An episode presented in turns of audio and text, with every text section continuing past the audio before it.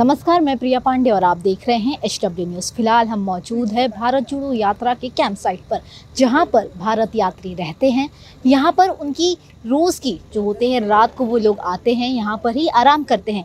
तो आज के इस वीडियो में हम आपको बताएँगे कि कैसे कैसे जोन्स बनाए गए हैं भारत जोड़ो यात्री के लिए कैसे कैसे वो रहते हैं। तो चलिए, अभी हम मौजूद हैं टू बेड कंटेनर के सामने। चलिए, आइए हम अंदर देखते हैं कि क्या क्या सुविधाएँ टू बेड्स कंटेनर के लिए रखी गई हैं।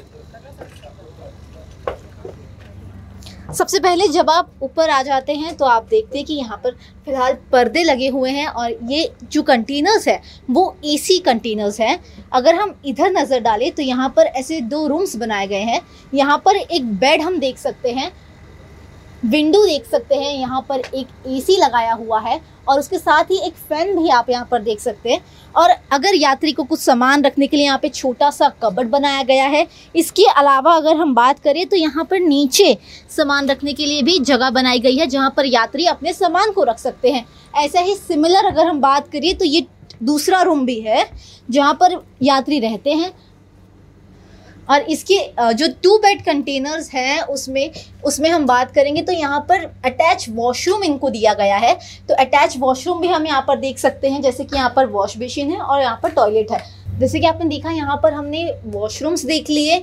इसके अलावा यहाँ पर जो टू बेड्स हैं, ये हमने यहाँ पर देख लिया। चलिए, इसके अलावा हम दूसरे जगह जाते हैं, जहाँ पर ट्वेल्व बेड्स के कंटेनर्स है। साथ ही साथ एक और कंटेनर है जो कि फोर बेड का है। इसके अलावा राहुल गांधी जहाँ पर रहते हैं, वो सिंगल बेड का कंटेनर है। वहाँ पर बहुत ही रिस्ट्रिक्टेड जोन है। वहाँ पर जाना मुश्किल हो जाएगा। लेकिन जो फोर बेड है टू बेड है और ट्वेल्व बेड है, इस तक हम आपको लेके जाएँगे और कैसे कैसे यहाँ पर लोग रहते हैं, इसके बारे में जानकारी देंगे। चलिए, अब हम चलते हैं फोर बेड कंटेनर की ओर। मौजूद है फोर बेड के कंटेनर में, यहाँ पर आप देख सकते हैं। यहाँ पर जो बनाया गया है, यहाँ पर सामने सामने ऐसे दो बेड्स हैं।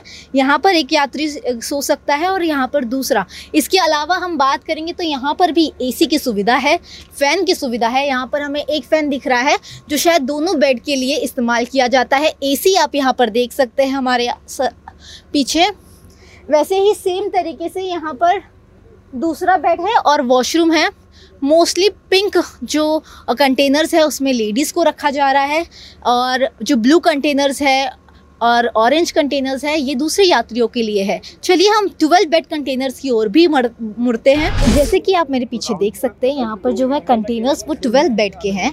ट्वेल्व बेड से कंटेनर्स की अगर हम बात करिए तो इसमें अटैच वॉशरूम नहीं दिया गया है। इसमें दो पंखे दिए हुए हैं और बारह बेड्स अंदर लगाए गए हैं। फ़िलहाल सफ़ा साफ़ सफ़ाई चल रही है तो हम अंदर नहीं जाएँगे।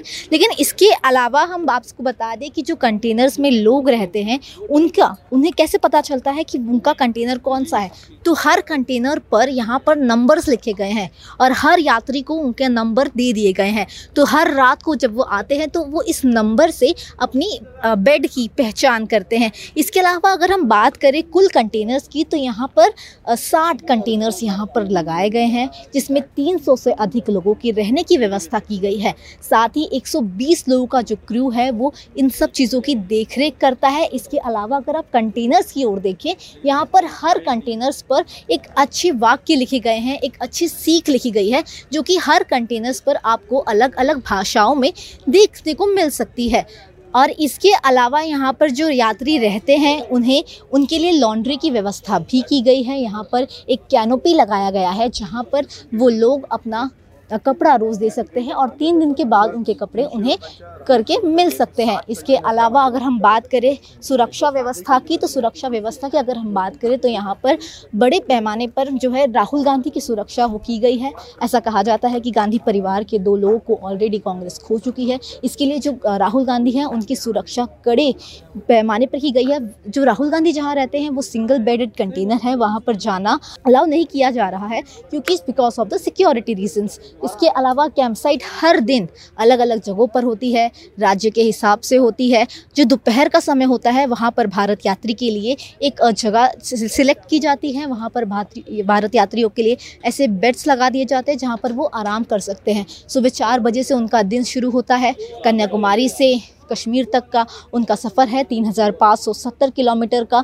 हर दिन उनकी यही स्थिति होती है सुबह उठना है और रात को आकर इन कंटेनर्स में रहना है। इस पूरी खबर को लेकर आपकी क्या राय है हमें कमेंट सेक्शन में ज़रूर बताइएगा। फ़िलहाल इस खबर के लिए सिर्फ़ इतना ही। देश और दुनिया के अन्य खबरों के लिए देखते रहें एच डब्ल्यू न्यूज़ अब खबरें पाइए सबसे पहले हमारे मोबाइल न्यूज़ एप्लीकेशन पर। एंड्रॉइड या आईओएस प्लेटफॉर्म पर जाइए एच डब्ल्यू न्यूज़ नेटवर्क को सर्च कीजिए डाउनलोड कीजिए और अपनी सुविधानुसार भाषा का चयन कीजिए। खबरों की भीड़ में अपने काम की खबर पाते रहिए।